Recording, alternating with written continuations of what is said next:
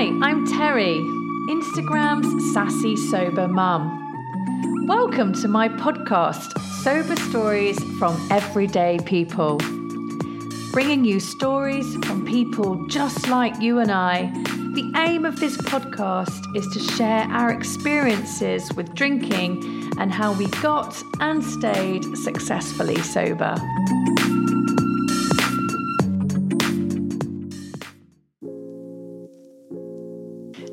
Before we jump into the episode this week, I wanted to share a little bit about the Thrive community that I run. It's a place where many like minded women go to connect and share their experience with getting and staying successfully sober.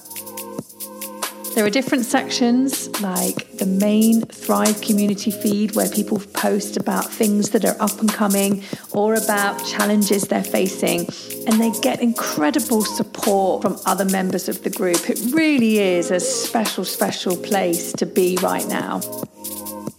There are also sections to share your milestones because every win, even the really small ones, are a big thing to celebrate, and we acknowledge that.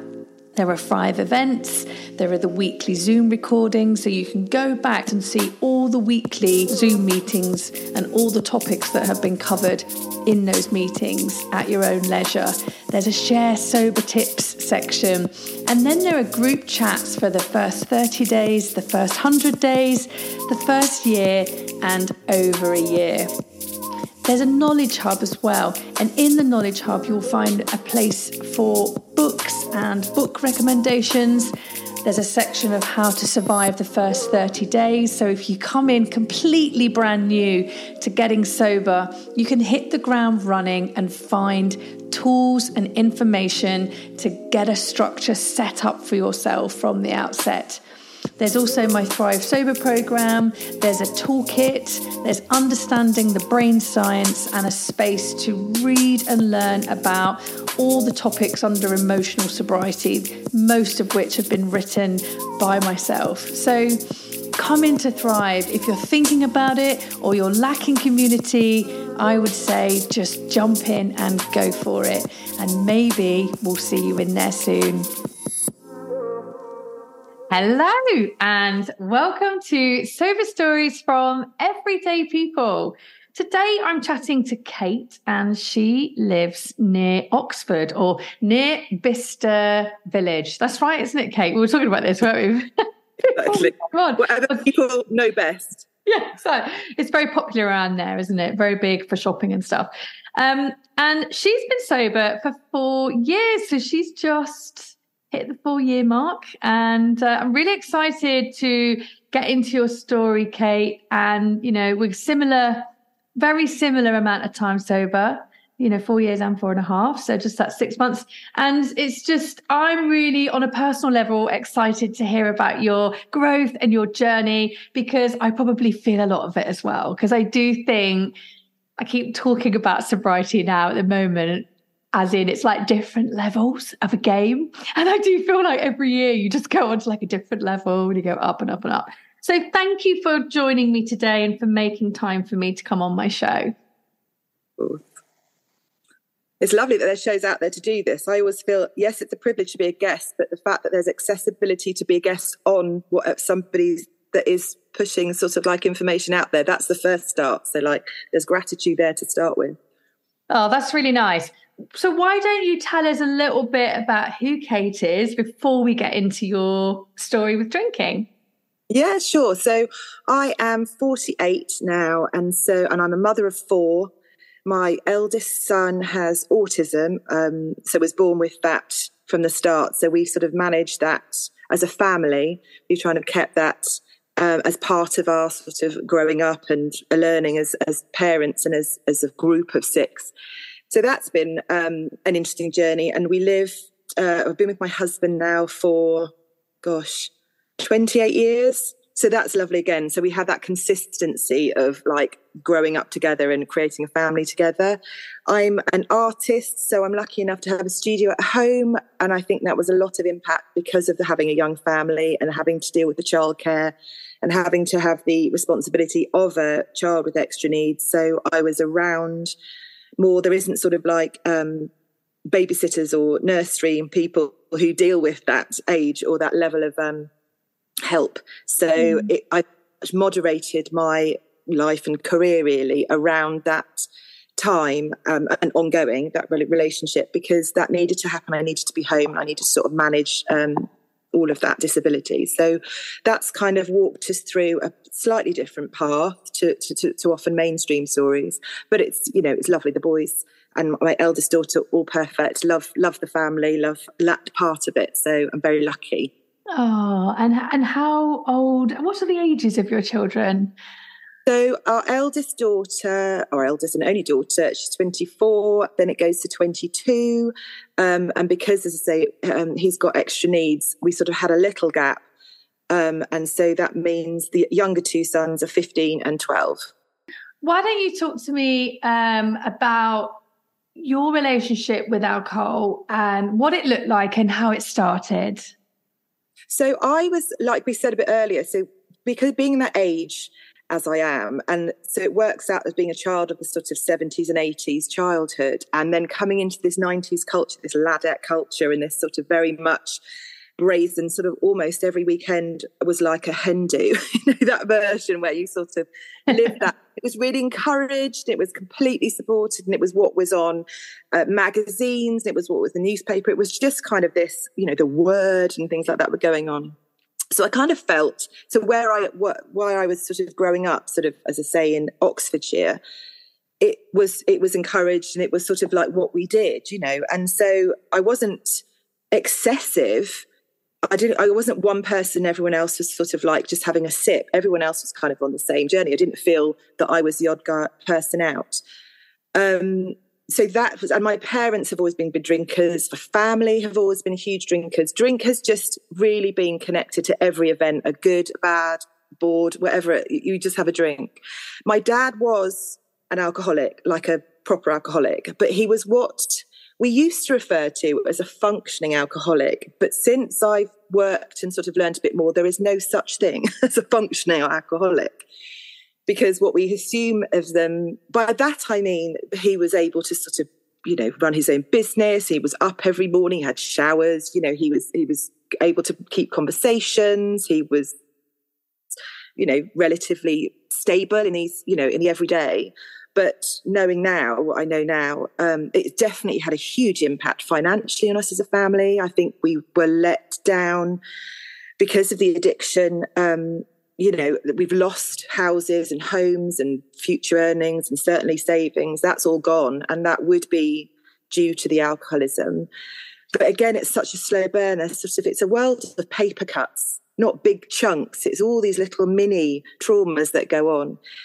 And it's also acknowledging the fact that at that time, his childhood and you know parents' childhood, there was no sense of um, strategic help. There wasn't a language. There was emotional dialogues like we have now. And his parents, so his childhood would have been his parents from the war. That they would have obviously had dealt with traumas, and that would have come out in a different way, as in how he was brought up. And he lived away. Both my parents moved away from their uh, upbringings. They both ended up in the UK and their families were elsewhere.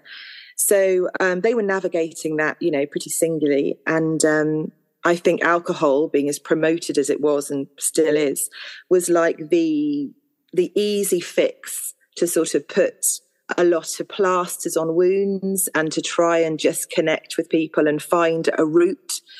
And they were good people, you know he's a good he was a good person and then my family lovely people but it um it it doesn't you know it's an addiction it's a problem. So as much as it's uh, you know, it, luckily it didn't come out into sort of like some physical manifestation or some awful experiences, but actually the it became so embracing and all encompassing alcohol that affected our family from the very core, from the very start, you know, pre me being born. Um, and I'm one of three that it's, and the, and the outshots to that for like siblings and, you know, relationships and, and, and every event. It's, you know, it's all encompassing looking back on it now. And I'm trying to look back without judging, trying to look back without blame. I'm trying to sort of break the cycle for, for my family, for my little family of six with uh, with compassion you know without having those because i did feel loved and we did have you know wonderful times and we did it did create a sense of very good friendships and very mo- you know, good moments because mm. that was was available at the time you know have other options. And so just trying to sort of walk that path as a self-reference with a bit of generosity. Yeah.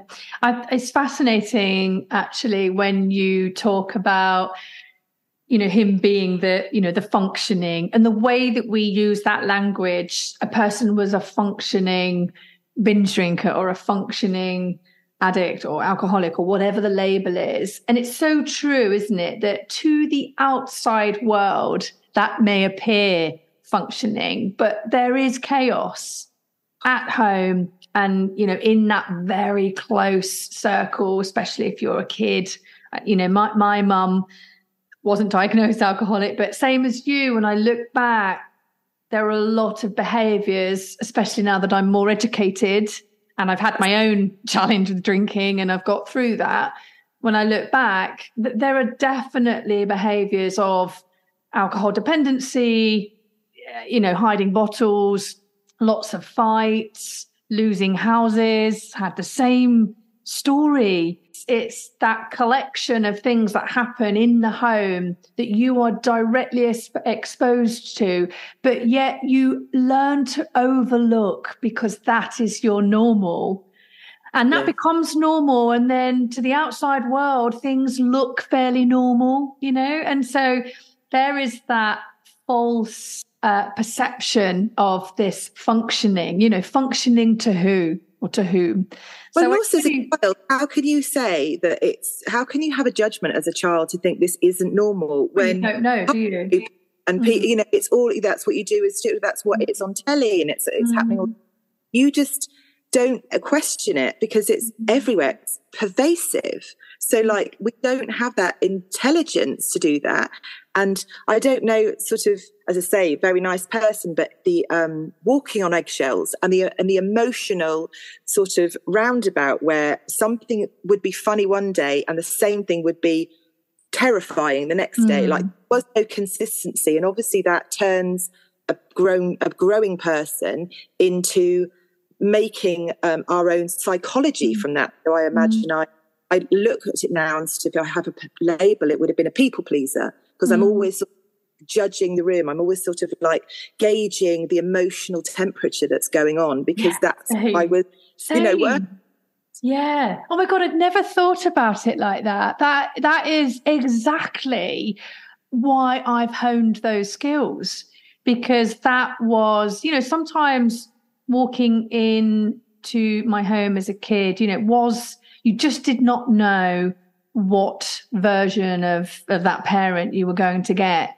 Was there hostility? And there often was with my parents because my dad didn't drink and he was irritated by my mum's drinking, couldn't understand it, would blame yeah. her, understand why, okay, but you know, like would blame her, judge her, and she would just like I did when I got told off for my drinking with partners, she would retaliate and dig her heels in. And you know not like it. And so that constant clashing created a lot of tension for a long time a lot of years when you think about it. You know i don't i don't know when you become conscious of that tension i don't know maybe it's five six seven i'm not sure but it carries on through all the way through through teenage years. And so, yeah, I've never really connected the dot because I'm the same when I walk into a room. I am so hyper aware of what's going on and I can. I can see tension and sense it. And I've got a lot of empathy, which are, I actually think are all really positive things, to be honest, for me, that have, that have probably come out of it. But I, I hadn't really realized that's quite possibly where it came from started for sure because you ha- it has to have an impact on you as a growing up. I mean it does it develops into so you, you'll have different strategies. So it will affect your sort of neurodiversity where you will be able to um, overcompensate or undercompensate or hide away from or avoid or go head on into because that's your training if you like. You've been trained mm-hmm. to do this for years. So like when you walk out into the wider world um, you're you're seeing you know si- similar situations or new situations, and you can only navigate that on the skill set that you've been growing up with. Especially yeah. in the day we didn't have internet, we didn't have, we couldn't research ourselves, we couldn't, you know, Google, you know, how, uh, what we were feeling. We didn't have the language. Like mm. gaslighting was only really recently yeah. noted in, in the dictionary, but gaslighting existed whether we realised it as a term or not. And if you try to describe gaslighting without using the word, it sounds that it shouldn't be real because you're sort of saying, I feel like really bad, but they said something that felt like it was okay, but they didn't mean it. And so, like, without a word, without a title, we're left sort of rabbling around in this emotional sort of dream without any validation. And I think that was the difference growing up and, and, coming out from that because there is no language, or there certainly wasn't back then. Mm. Pin my sort of to put a mark on the board with, and yeah. that is really hard when you're growing up because you need sort of role models and you need examples for you to sort of aspire to and inspire you, and it, it's really confusing. Yeah, it's interesting when you say there wasn't, you know, there wasn't any language, and I, I, I yeah, hundred percent understand what you're saying there. And I, I, funnily enough, I was on a podcast yesterday, and I, I was saying yesterday on on this other person's podcast how I was so happy to live in an era where we're starting to get more language around all these sorts of things. I think it's so important.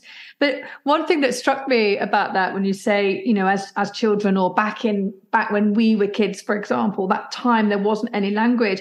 I almost wonder whether there there still isn't language for people that don't want to hear it or or that aren't aware that it is potentially problematic. And it's like people don't realize that they have the permission or the reference point that they can look at their drinking. They just kind of they're still people are still very much just like i was until i got sober very much like on the drinking bus you know going along with everyone else or around the ferris wheel however you describe it.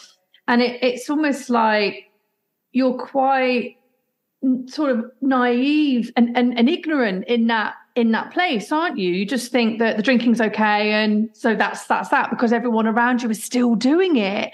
What we do when we do that, I also feel that we sort of mod we we create our own reality to that. So I would be like, um, oh, it's fine because I'm not drinking at lunchtime. You know, I could be doing this, but I'm not, and it's fine because you know, um, I'm only I'm, I'm going to have tea at like nine o'clock on a Sunday. I'm not going to push on through. So like instead of thinking I'm drinking, you know, six, seven nights a week, I'd always caveat that with certain rules like, oh, yeah, but, um, it, you know, I'm, I'm still able to, you know, take care of the children. And um, I mean, when they're in bed or, um, you know, there's always little sort of justifications for things. Yeah. And so instead of somebody saying drinking's a problem, they will say, oh, yeah, because also I think the idea of an alcoholic or uh, somebody with alcohol problems, and I've seen this in many situations so far since my eyes have been opened, in the sense that somebody thinks an alcoholic is somebody who has can't drive anymore because they've had drink driving problems, that they have burnt all their bridges with their any friends and family, that they're on a park bench, that they drink in the morning as soon as they get up. Like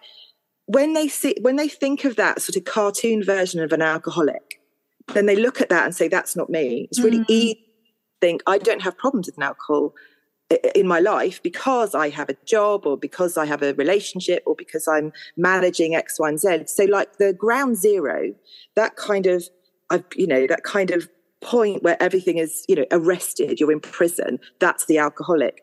That's really does such a disservice to people who struggle with alcohol because that is what people consider as the benchmark of alcoholism. Yeah. yeah. And an alcoholic and and they can look at that and say yes but I, you know i never you know i absolutely never did that when i was i never had a drink when i was driving which i never did never did never all of these things. So i can't be an alcoholic because obviously i'd have to have a drink all the time whatever responsibilities were going on. And that's not true but it's what we tell ourselves or it's what's yeah. told to us. Yeah. Yeah absolutely. Um, so it's almost like back then we weren't aware really that it was bad. There wasn't any language and it's just what people did. But I think there's still a lot of that that's still very present today. It, do you know what I mean? So it's like you only find the language and you only re- get the realizations that what you're doing is not supporting really what you want to achieve in life if you jump into this journey or you get to the point fortunately you and i got to a point where we just said enough is enough and you know we jumped over across the i don't know stream got onto yeah. sober island but it, it, I think there's a lot of people that that's still not happening for. Is kind of what my point is. So it's like I wonder what makes that bigger shift happen. I think it's starting, but it, there's a, still a long way to go. And I still truly believe there are very many people out there that are really unhappy with their drinking, despite the fact that they would look on the outside like they're functioning or they're you know or they're happy or they're well i think there's a lot of people that that aren't but but getting a bit more into your story so what did your drinking look like?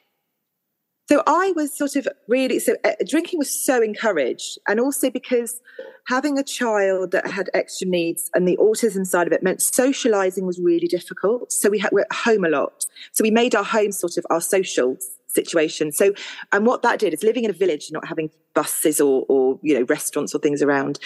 Um, it made it easy because I didn't have to sort out lifts or taxis or anything else or babysitters. So, like to ha- to be able, and my family that I would socialise with and friends were all local. So, like to host or to you know to bring, uh, you know, the sort of set the this childcare that was okay for my son.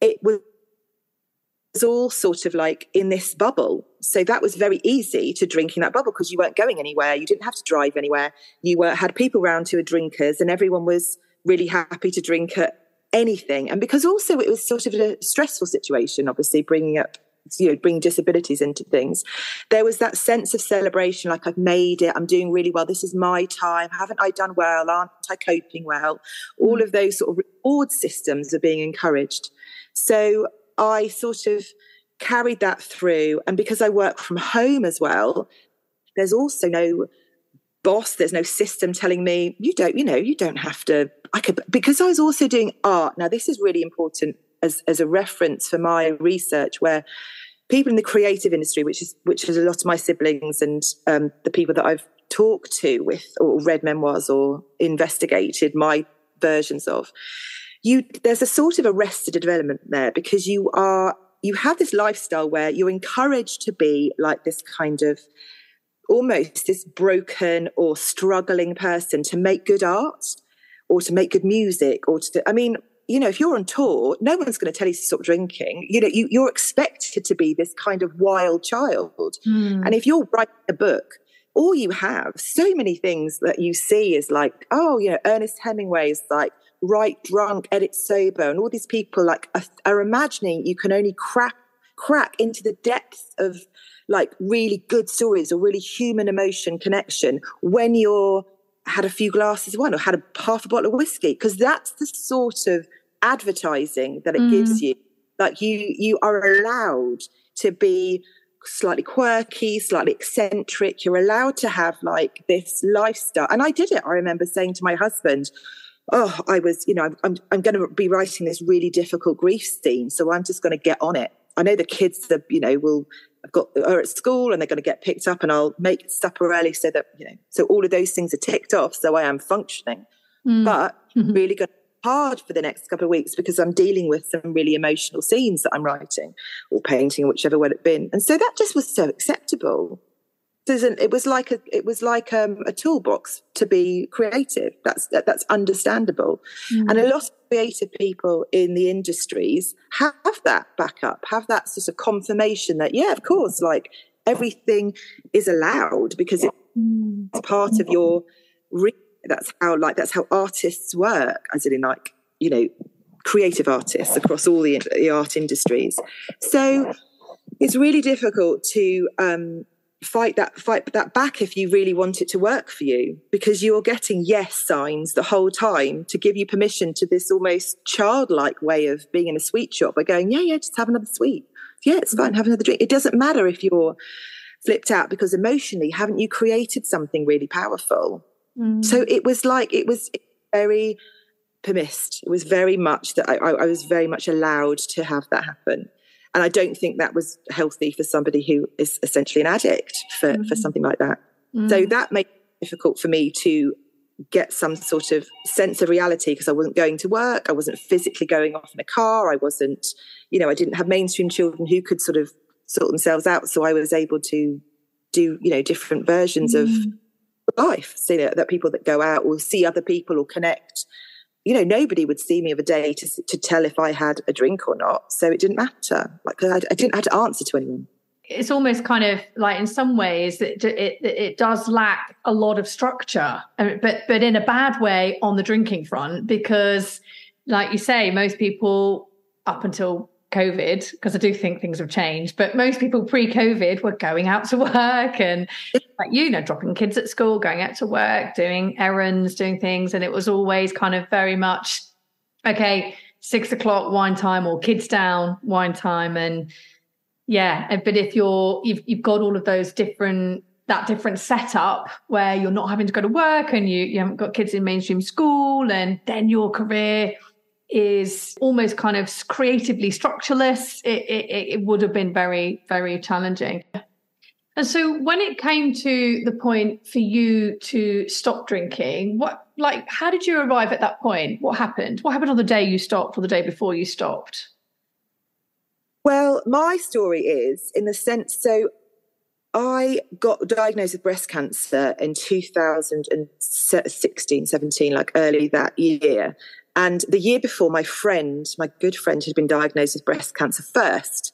Um, so she had, so we walked her through her journey. So hers was very much the standard. So I did have a friend the decade before in our 30s who had breast cancer and died of breast cancer. And she was part of our sort of school group. You know, she was really close to us. So we'd seen that happen. And then in such a sort of negative, quick, you know, terminal situation.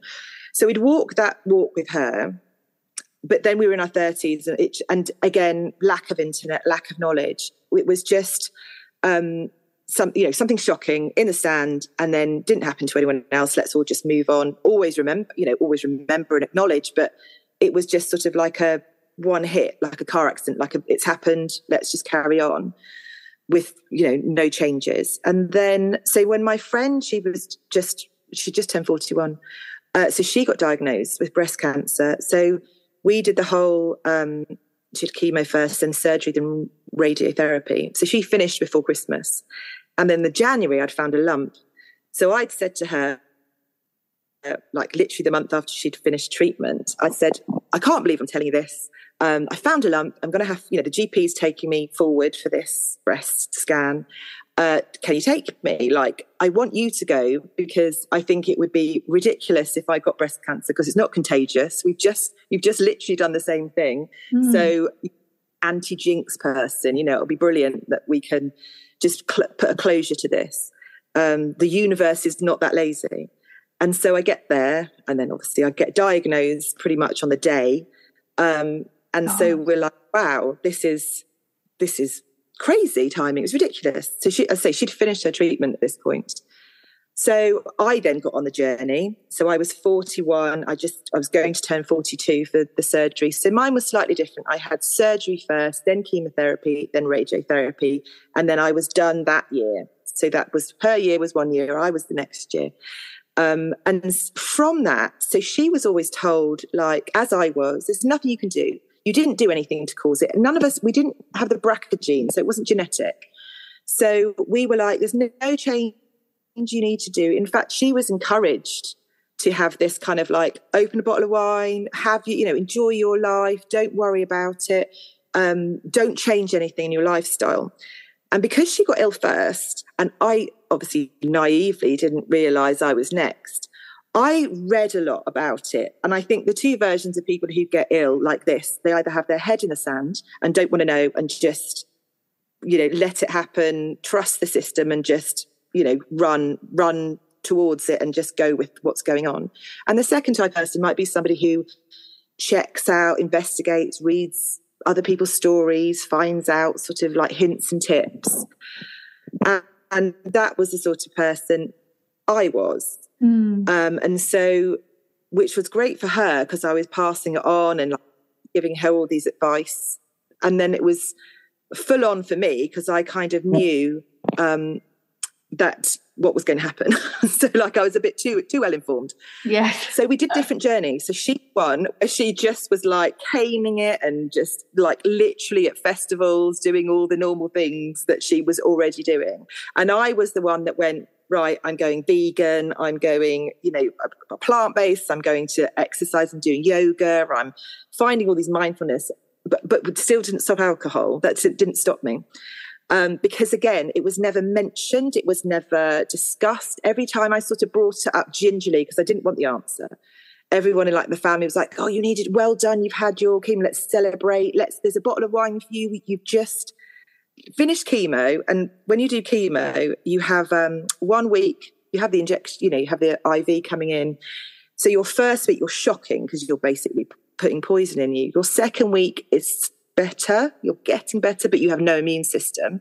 And your third week is recovering. And then at that point, if you're going to continue chemo, is when you have your next chemo. So at the end of chemo, people, and so many people, and again, I might have done this myself to somebody else, were like, yes, bottle of wine, celebrate. We're having people, we're having party for you. Well done. But I just finished chemo. So like I didn't, hadn't had my good week and I hadn't had my, it was so much about celebrate this with alcohol. It was just, even though you're ill, even though you don't have hair, even though you're throwing up, like, let's just do all this to make, I think at that point, when I look at it, gen, you know, in a kind way, it's everyone else trying to feel better mm. and trying to like push it away and trying to just mm. not really or not really take responsibility for those things. So I don't, again, have any judgment for that. And I'm sure I did it myself unintentionally to people. Mm.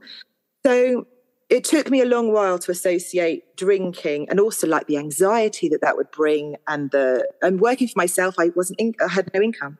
So i so any funding drinking was was also really expensive. So all of this stuff was going on and it just felt like everyone was trying to sh- shut it down and just drink through it and just not mention it or like once you're back to your drinking level you it's like it never happened you know you'll you'll be fine. And i never really kind of felt that was okay going through the knowledge that I knew. And there's sort of like such a big idea about recurrence coming back because for women, so my cancer was estrogen positive. So that means that sugars and hormones affect my cancer. And as a woman, drinking encourages hormones in your body. So like sugars that it creates, the, the alcohol creates sugars and it creates hormones in you. So in one way, I was getting injections every month to stop hormones coming into my body because that was what my cancer fed on.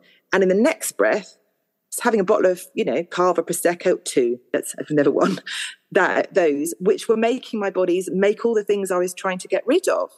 so it just really wasn't making sense. And I was going through medically people sort of saying, can we answer these questions? I'm really wondering. And it was, you know, and then you were justifying it saying, maybe if I did like low sugar, uh, not sweetener, but low sugar um, tonic water and like the white spirits, I'd be okay with that. That's mm. less.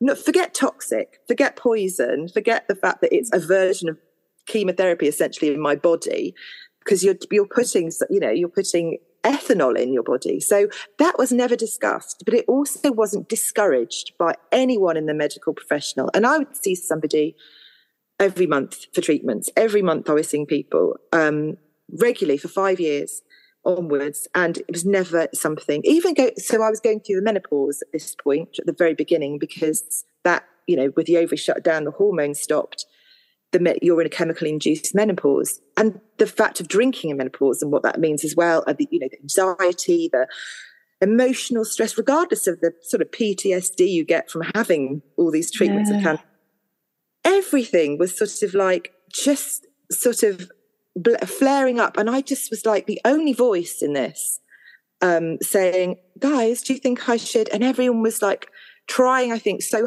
far, so trying so much to pretend it didn't happen or going back to what it has to happen without any responsibility of thinking, maybe if I had a slightly different lifestyle or mm. less or less things going on, I would have been healthier.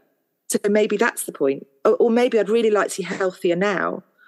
So all of these things were going round, and obviously it's a huge turmoil. And so my son turned 18. We were away for the weekend. My son turned 18, and it was just the three boys then. So they're again young, you know, two in primary school, and he was 18. And we'd gone away for a nice Airbnb, and we were in Bournemouth. And I remember we were drinking every day. I was, my husband were drinking every day because we could walk to the city centre.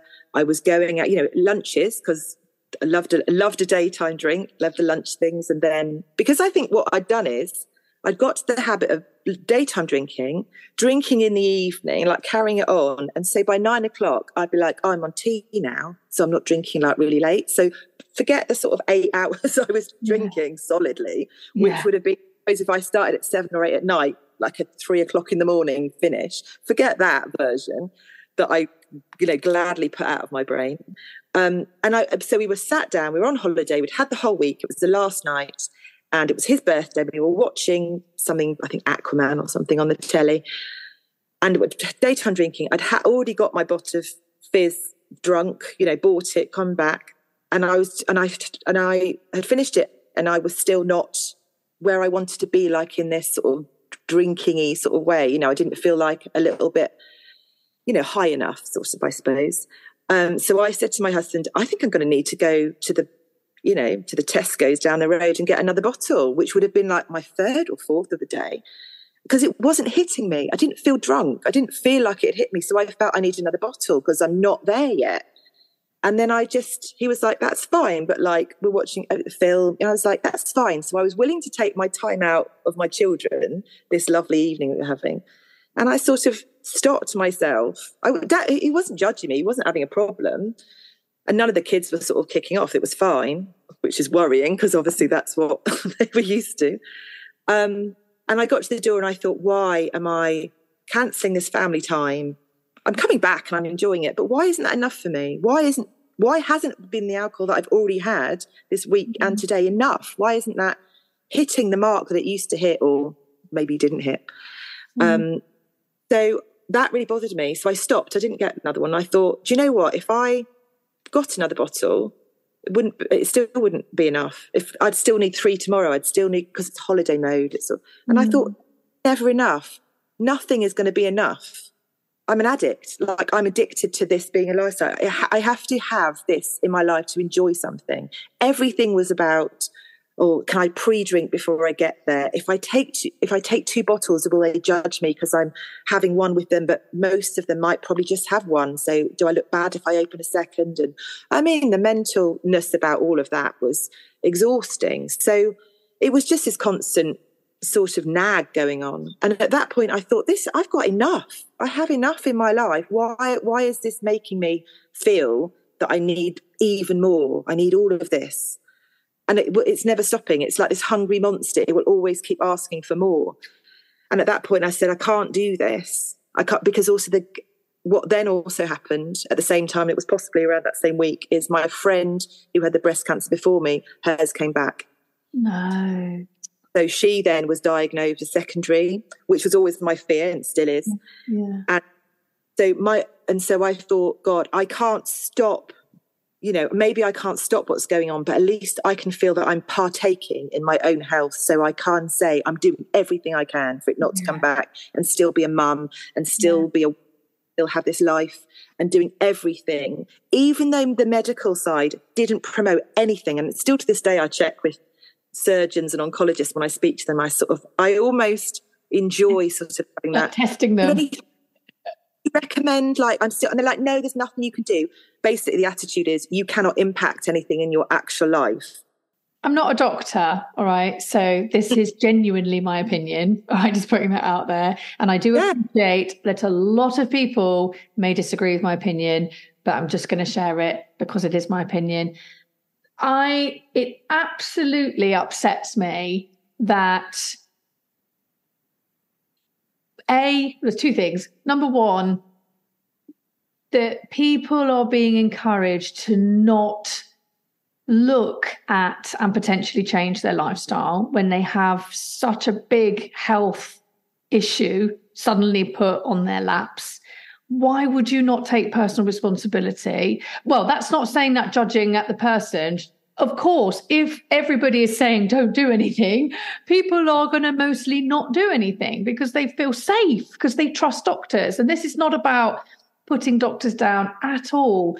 Um, you know, doctors know what they know because they trained and they, you know, maybe the issue is there, you know, in some of the training. I know that Dr. Rangan Chatterjee says a lot on his podcast that he has had to develop a lot of his own opinions and deeper learning when it comes to things like brain science and nutrition and how everything holistically is impacting the body and the mind. And when these big health issues come up, you know, breast cancer is a lifestyle cancer. It's not to say it is your fault. You know, it's more complicated than that, I think, when you get it.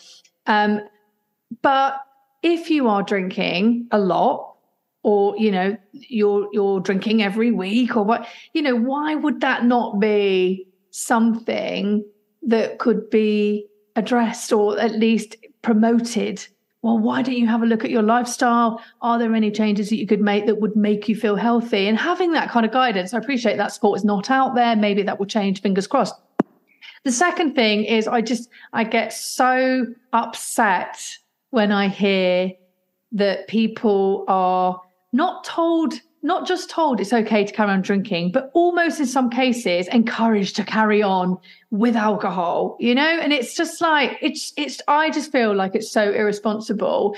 I am not a doctor. I have not trained in medicine for seven years, but I've been sober for four and a half years and I have read a lot of books. I've listened to a lot of podcasts. I've read some kind of medical papers and just bits and pieces to try and understand more about how alcohol impacts the body. And I know that alcohol will be playing a role in some of these health conditions. Uh, it might not be the only thing, but it's certainly not helping. And I just feel really sorry for all the people out there that are suffering with you know, just finding out they've got cancer or trying to get uh, over cancer or finding that cancer has come back or losing someone to cancer.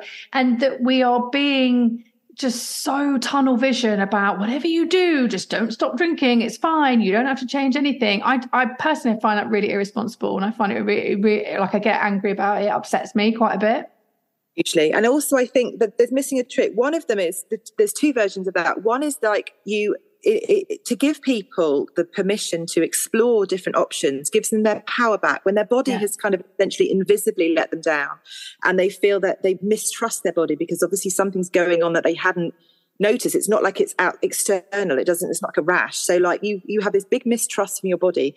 So like to be able to action positivity and to be mm-hmm. able to feel like you getting yourself back in charge of what's going on in your system is really powerful. And i think that's some that's a real benefit to any patient that mm. feel that actually instead of being a victim that all of this sort of medicine research is, uh, is coming at me and i'll just say yes i can actually have mm.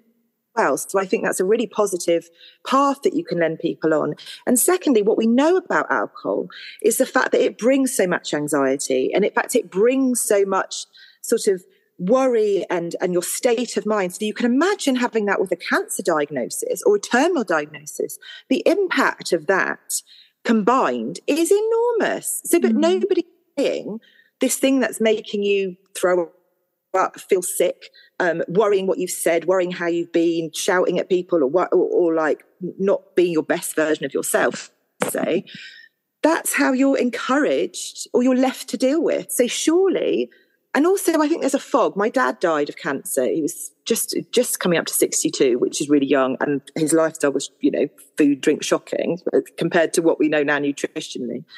And he was at the hospice having like bottles of sherry with people and like constant wine. So what that meant for us as a family was we were sort of always, which was, you know, very, you know, again, no judgment, absolutely no judgment. It's just anecdotal. It's just discussing a situation. So what that meant was we, we didn't have any like real deep goodbye conversations mm. because they're drunk. Like you're drunk, you're drinking. So you're not remembering anything. You're not having something valid. You're not having a clarity there.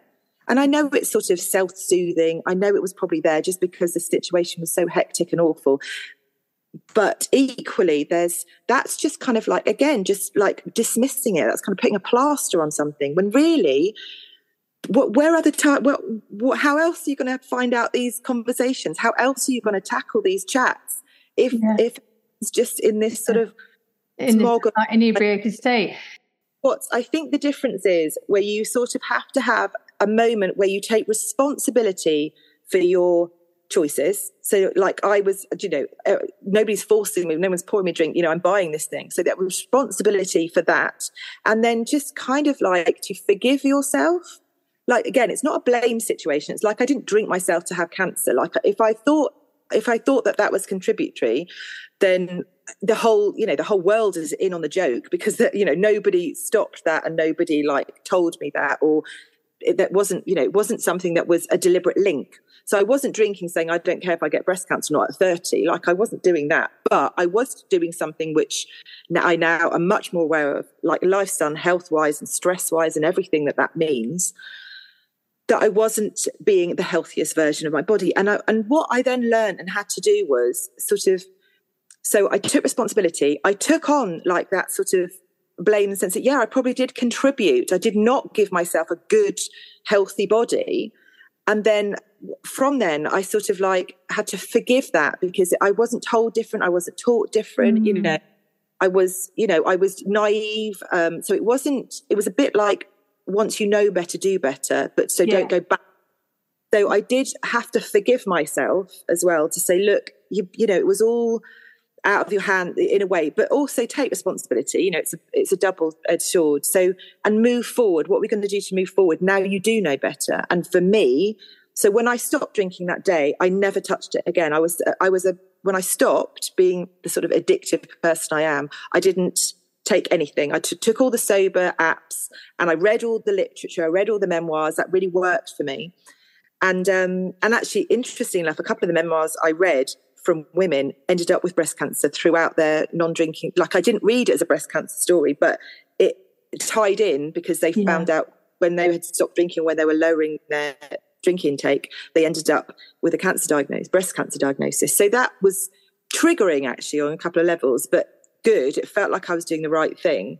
And again, like I can't say it's not going to come back. I can't say that I, you know, I'm not saying it caused it, but what I'm saying is when moving forward, I am really, really confident in my myself to say I'm doing all I can to still be here. everything I do is still so I'm still alive to be a mum. So I'm still doing all these things so I can still contain years with my family and make more uh, events. Hopefully, I mean, obviously that's I'm I'm in a dangerous category, but hopefully that my conscience is clear is what I'm saying. So I'm really yeah. sort of walking into yeah. this. I'm doing all I can, and if it comes back or if it if I get it again, it's like it's really unlucky. But yeah. I have no impact. Like my impact on that is not something I can feel guilty about, which I would. Yes, completely understand. You gave it your best, basically, you know, and stopping drinking, just doing that on its own is it's a huge achievement. That was the other thing I really noticed, apart from say financially, because I'd lost so much being self-employed, lost so much so much income, if not all of it, to um to not, not earning because I was ill. So the cost of like how you know how to buy the drinks, and then um, COVID came in which again I didn't get. There was no grants for me. There was nothing. I just you know did, stopped earning. Um, I didn't get a job in cyber as Mr. Rishi wanted, but um, what that meant was I was sober before COVID and yeah. very a lot of in my toolbox. So when COVID came and hit the household like it did everywhere, I just I mean, 10 times a day we're thinking, thank God I don't drink. Thank oh, God same. I I don't know. Honestly, I don't know how, and I really feel for people who didn't have that. Yes, same. Oh, I'm just really grateful because yeah. the, the, experience would have been so different, and the, and my children actually, as far as we did it, as far as we managed it, had a really successful lockdowns because we really, you know, bonded and we had lots of time together. and We really enjoyed that as a family, and it really worked for us. Um, but that would not have been the case had I been drinking. It wouldn't. No. The levels and the permission to drink because you know christ it's a it's a huge pandemic like the panic and the worry and when we didn't even have you know these vaccines or the news and everything else that was just like the end of the world time really mm, mm. first sort of lockdown, certainly. And you sort of think, well, why wouldn't I? And that's the difference where I have come to realization for when my dad dying, my friend dying, and my, my, my moments where I think, well, why would I? Like that's the difference. That's a different conversation. And that's and that's the twist. And the same way when somebody said, "Oh, like other friends who've had cancer diagnosis, why me?" And I've now hit the point where I say, "Well, why not me?" Mm. And it's those changes, those mental sort of um, upgrades that have really made the difference. To stop victim, to stop I could really easily have gone into full alcoholism and, and parented my children in that world in the same way because of, you know, historic and because of that's what used to, because that's kind of like who, how I've been brought up and that's my genetics mm. or whatever. But you have to turn and say, no, I'm changing the narrative. This isn't good enough and mm. no one can do this for me. I've got to change it. So, like, it's getting out of that mode. And it was the same for the cancer diagnosis, where I don't want to be a victim. I want to be able to action my future now. I want to mm. feel that I can contribute to good health. Yes. And that's the same. And it's the same. And it's a and it's a position of self awareness. Because I, I, was again reading um, articles about addiction, and when they sort of say the danger really of doing, which we've done a couple of times for people, of doing interventions because they're not ready. And it's also about the addictions of people. I think in um, Denmark and some, some of the Scandinavian countries where they deal with addiction, where they just give them so much love rather than, um, you know, prison punishment and things like that. They just overdose them really with the love rather than the drugs. And the outcome for that is so much more successful Aww. than that guilt and that blame. Mm. And I know mm somebody was telling me that they were trying to get off antidepressants. So they went to their GP and they they're big drinkers. And they said, uh, the GP said, I cannot help you with the antidepressants yet until you stop drinking, go away. So they couldn't get mental health care for, for, for a very, you know, reasonable situation until their drinking was under control, but their drinking wasn't, there was no help for the drinking. They didn't say, oh, let's, you know, put you for this. Mm system, let's find you cases. It was very much go away and stop drinking. Well, if somebody says that and that's all we need to say, then we wouldn't be in this situation. No. So where's the with alcoholism, I find where is the empathy and compassion?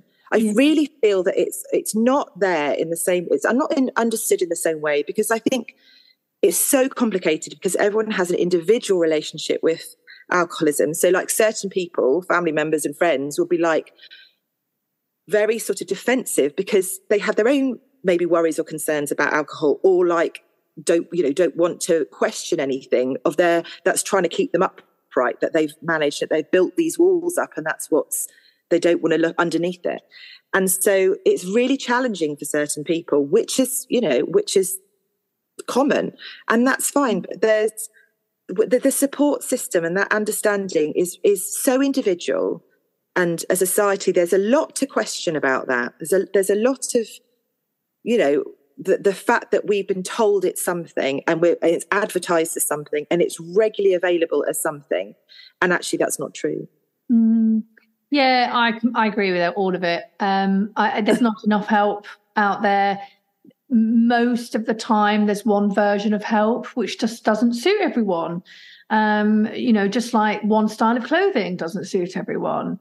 And I think that, yeah, collectively, we all need to get better at supporting people with addictions and people with issues with mental health and be much more caring at the end of the day and understanding and that's and I think sort of the alcohol when we people talk about like the NHS like it's falling apart look at the connection with alcohol in NHS all the fights and all the activities and all the drink drivers and all of the accidents that's caused you know like physically or or mm-hmm. how much of that's connected to alcohol? So like it, we, we really have to go quite deep under the layers to say yeah like we have to address these things as a society because it's like a huge cover up. It's like it's really mm. it's undocumented on a wider scale to think that, that the impact of mental health alcohol and mental health and you and people are saying we don't have enough you know we don't have enough funding we don't have enough grants but you're sort of again trying to put plaster on something that's an open wound where is the support system at the very start of that because people who nobody comes into the world of alcohol which is struggling with alcohol in a in a in a brilliant way. There's always there's always issues there that you know there's pain and there's there's trauma or there's sort of lack of understanding or whatever it is. So there is there needs to be compassion at that level mm. because nobody wants to be an addict and nobody wants to have alcohol overtake their choices but yet the but yet we have this kind of thing it's their fault it's their fault they've chosen to do it it's their fault that they're still drinking it's their fault that they drink too much and without sort of saying yeah but people are supplying it people are suggesting it the amount of you know it's gin o'clock and oh mm. there's always you know, it's cocktail hour somewhere. I mean, yeah. it is like the way that we talk about positive quotes, and we say that, like to children, if you say, one bad thing, it takes 18, at least 18, possibly like more than 25, 30 good things to undo that bad quote. So that's how we know mental health works in the sense that that's how your brain is functioning. So the amount of times that we're in just in a supermarket or in a high street and it says all of these sort of alcohol, I'm not boring, I can have, you know, five pints. These things, I see them everywhere now of my eyes are open. Yeah. So I think, how does that read? How does that read? What that means is, and it is always like not drinking is the boring option, and not drinking is it's kind of very it's caveated as this sort of cartoon character of a grey world of people not talking or having a good time, and that's the advert for sober. It used to be that's the sort of mm. advert for sober. So that conflicting information is is still out there. I mean, you can go to Sainsbury's and see it. Like it's you know it's there. They're sort of like little promotions all the time, pretty, and you know they're, they're in a beautiful frame or they're in a they're in a fun t-shirt. But I look at that now and go, how are you allowed to say that? How are you allowed to sell mm. that? Like that to me now I've, I've done the work really surprises me how it's out there like that to up and coming and or to it just justifies problems mm-hmm. and i'm really aware of that now i wasn't and yeah. probably enjoyed it and probably made cards that were like, "Hi, yeah, same. fruit, I, I, it's like a fruit salad." I'm the same, and I think this is a. I, I find this is a common frustration when people have got sober, and and you know you do open up your eyes, you see it all around you, you know, and it's and I and I and I think that is frustrating for a lot of people, especially like I find it frustrating. Mum of three girls, and you know, I I you know for me. I don't like it when I look on social media and I see children they're clinking the champagne flute with lemonade in and i just don't like it. I don't want that conditioning. But i do i'm aware that i'm quite on my own really with that. Very- and that's frustrating as well because people reflect how they feel about drinking. Those people don't want to take alcohol away and so they're going to project that onto you when you're the one saying, oh, I actually think that's wrong. Uh, you know, a lot of people would be, oh, it's a harmless bit of fun. And there we go. That's exactly what we're talking about, you know. But is it a harmless bit of fun? Because what was a harmless bit of fun for me when I was 10, pretending to drink and pretending to smoke my straw cigarettes, I ended up having, you know, to be honest, an issue with alcohol and, and smoking for most of my adult life. But really hard i also think as an ex-drinker to not become this preachy this sort of like uh, people and i think that's really difficult because people turn you into that even when you're not trying to be. It'll be like even if you go out sober or going for an evening it's like oh god she you know she'll probably just you know have a war or anything or she'll just be leaving early or whatever and you sort of you're almost predicted to be this sort of cliche of a, of a person which is really unhelpful. But it but it's also like yeah, I actually do want to not be out till two. Uh, yeah, I will leave early, and yeah, I will be having water and feel better tomorrow. So, like, the joke is, it's like turned into a um, like a defensive joke, isn't it? Like you're you're the you're this sort of like person, this sort of pariah that's like, oh, she'll probably talk to us about why we shouldn't have this, and it'd be like, well, if you want to ask, if you want to yeah. know. But it's yeah. really difficult to try and not once you're aware of certain information it's sort of sitting on your hands with it, isn't it? Until someone's ready to talk about it, I'm available to chat for those who want to, and not, and again, without the judgment and without the sort yeah. of guilt there. But it's, but it's, you can't unsee it once you see it, and once you've had like this experience with it, And I think the, the version with mine, because I had cancer, and then I had so my some of my chemotherapy drugs are sort of like if you have alcohol, it makes you sick because there's certain there's certain um, chemicals in it that cause that. So I can, t- and do you know what? I was still drinking for two years, throwing up like happily, like because, you know, because I knew that that was one of the side effects. So it's ridiculous, isn't it? But now I can sort of say to somebody, oh, yes, because I uh, post my cancer treatments, I don't drink. And I thought that would be like the golden ticket, you know, that would be like, no, what can anyone say to that? You know, I stay up. But actually, it doesn't, I've worked out it doesn't it still doesn't mean anything. Still doesn't, because people will still have that, I say, their own agenda about that. And and I just don't take it personally because yeah. that's that's that's not my story. Like this is this is I can only give you my version. And whenever people come are are happier or less happy or whatever they are, then that's coming from their place and that's their um that's their way. And I would have, you know, probably been a similar pre pre mm. all of mm. this period. Mm. I can't I don't want to to put people off by being this judgy mm. person but yeah. it's it's definitely a place it's probably been pigeonholed and i wonder if it's been pigeonholed by the sort of alcohol society people on purpose to yeah. make it look crap option It's, um, it's funny because actually, despite the fact that I'm banging on about sobriety on my social media and, and, and you know in my work life and you know when I'm you know on my Thrive group or whatever, uh, in actual day to day life, I hardly talk about it and I, I say one of the researching for people with addictions was like don't give interventions because they're just not ready it's sort of like it's a very aggressive way of dealing with the situation don't give them literature to read because it just sparks off an insecurity. And if they're not ready, obviously, so they'll find, especially nowadays, they can find podcasts, they can find sort of articles, they can do those sort of investigations on their own. And, and when they come asking, then there's the willingness there and there's like a, a, a space for them to hold them into those conversations. And that's the start. And things are changing. I mean, the next generation, I'm so hopeful for them. They are, you know, really informed and really educated. And I think it's, it's something like a quarter of up and coming children don't drink, do they? You know, mm. onwards. It's, it's, a huge shift. And um, and that's really encouraging, generationally speaking, and that will have an impact on society. It's, it's a sense that, as in, you know, going back to the sort of incidents that happen, or trauma that happens, or troubles that happen. That's going to have a real positive effect, uh, uh, in, you know, in waves as that keeps growing. So I'm really sort of excited about the next part. I think that's really, I think it's a really great way to be. And I suppose with some people, if they moderate their drinking, they're never going to get it. And I get that. I understand that. If they're a moderate drinker and they don't have problems with alcohol, then this seems like, you know, this, it seems like they're only realizing it from their own point of view. It's a bit like if someone never had bad skin, they would, and they only had like one spot once and they said, oh, just use Clearasil. And they have no empathy for it because they don't have that ability in their brain to comprehend that that is what it means to somebody else. Yes. That experience is different.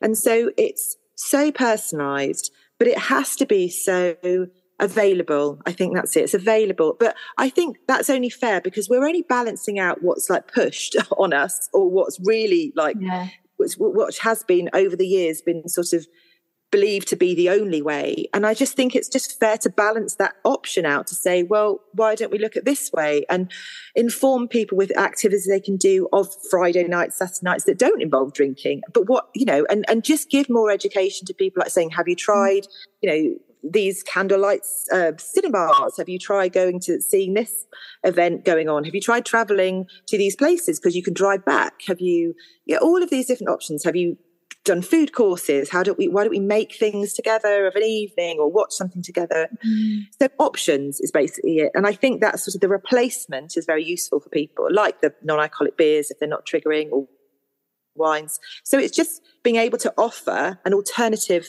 um, possibility because yeah. i think if you are trying if you're struggling and you're and all you know is if i stop it's no but you don't know what yes means you mm. don't know you know you don't that sort of um, potential, that inspiration there. I think that's there's still work to be doing on that, which is yeah. which is ongoing. And I think just to give people the the the ability that there is, you know, there is a great life out there. There's there's so many benefits. So just have and, and it it's not against one against the other, but it's just showing it without having a defense about it. It's like mm-hmm. saying, this is, I'm not saying that's bad. I mean, I am for me, but I'm not, but, but you're not even allowed to say this is really good because it triggers those people. So mm. it, really yeah. find this this space, this really space to, to, to, have these dialogues, and that's really important to have. It's very important. Always know that it's just one person's anecdote, one person's experience, which we've said all throughout this is this is my version, this is just my opinion, which it is. Like medically, I'm only talking about myself. I'm I'm not saying you know don't do this and this won't happen. I'm not giving any promises, but it's just a story and that's how we're storytellers. We're human beings. Like this is how we learn. This is how we move forward. And it's just interesting and really and and hopefully really great for you know for personal growth to just know more things. Yeah totally. Totally agree with that. What would you say are your top three tips to get sober? Do you know one of my um so I say I so I had lots of memoirs which I really enjoyed. I got them from the library or I bought them secondhand. That was for me, for my interest. That's I'm a book person, so that really worked for me. Um, secondly, it was um, so I did I avoided alcohol alternatives for a while, and then they crept back because I thought the taste I thought that would be troubling for me. But actually, I really enjoy making alternatives and having and embracing that sort of world of um, not the high sugar ones. I'm still trying to be healthy, so I don't. So it's all very um, considered, which which is interesting as well. It's not just a simple like I'm going to have that instead of that. It's it, there's a journey there, and there's a lots of options which I really enjoy. So that's the second one, and the third one I think is to step back. I said a no to lots of things. Um, and all what I did was a really brilliant piece of advice I was given was because I was driving to events now to to not offer lifts back because then yeah. it meant I was late as those people. And being a people pleaser because of my history, I mm. was always so desperate and to be, you know, to be included and to being that thing. So actually, I had to stop that because I had to get out the Irish goodbye, yeah. get out time at any point, because um, that then beholden me to somebody else's time frame. And obviously, for me, like not obviously, but for me, the, that those sorts of end hours. So like maybe an evening that was is seven till 10, 10 30 is great, but the 10.30 to one, two o'clock isn't so great for me as a not drinker because of just how conversations roll or how, how the energy levels go. So to avoid that bit, I mean, to be stood waiting to take somebody home as well and be that kind of person I need to go home just really didn't sit well and it didn't work for me. So I really enjoyed having that um, advice by saying, turn up um, and but go whenever you want to without explanation you know it's fine yeah. um, and that's okay like just, just to be sort of like be have the confidence to um, own that and you know and be okay with that and if they're not okay then that's their issue not your issue don't take that on just do do what's safe for you put your boundaries up yeah and, and with that Brilliant advice. Really good advice. Where can we find you? If we want to follow your journey or get in touch, where do we find you? So I don't really put anything personal online because I do art. So I kind of keep that as a separate. So on Instagram, as in like who I am, they can anyone can message me or DM me. So I would be on Instagram as Wise W I S E, and that's underscore Cate C A T E, and that would be like sort of like really open to discussion or really happy to help and support. That's no problem. But I don't have anything like this sort of open. Um, just because I use that as, as a professional, you yeah. know, professional way. But that doesn't mean that I'm not a, you know, human person that you you can't chat to. I'm very happy to do that. It's just not something that represents me online. That's all. I just sort of haven't. Um, yeah, I just don't have the um, space to have that on, on, on a profession, you know, on a professional sort of um, Instagram feed. But I'm more than happy to, you know, go through things or chat through anything. That's, you know, as a as a human to human, that's very um that's very fine with me. Oh, that's so nice of you to offer that. I'm sure you'll get a few messages from people.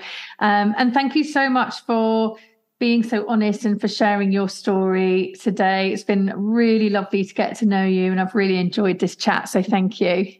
Thank you for offering us this space. Thank you so much. My pleasure. And thank you, everybody else. Goodbye. Goodbye.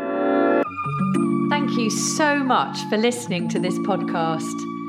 If you're interested in being a guest, please contact me directly on Instagram by sending a message to at Sassy Sober.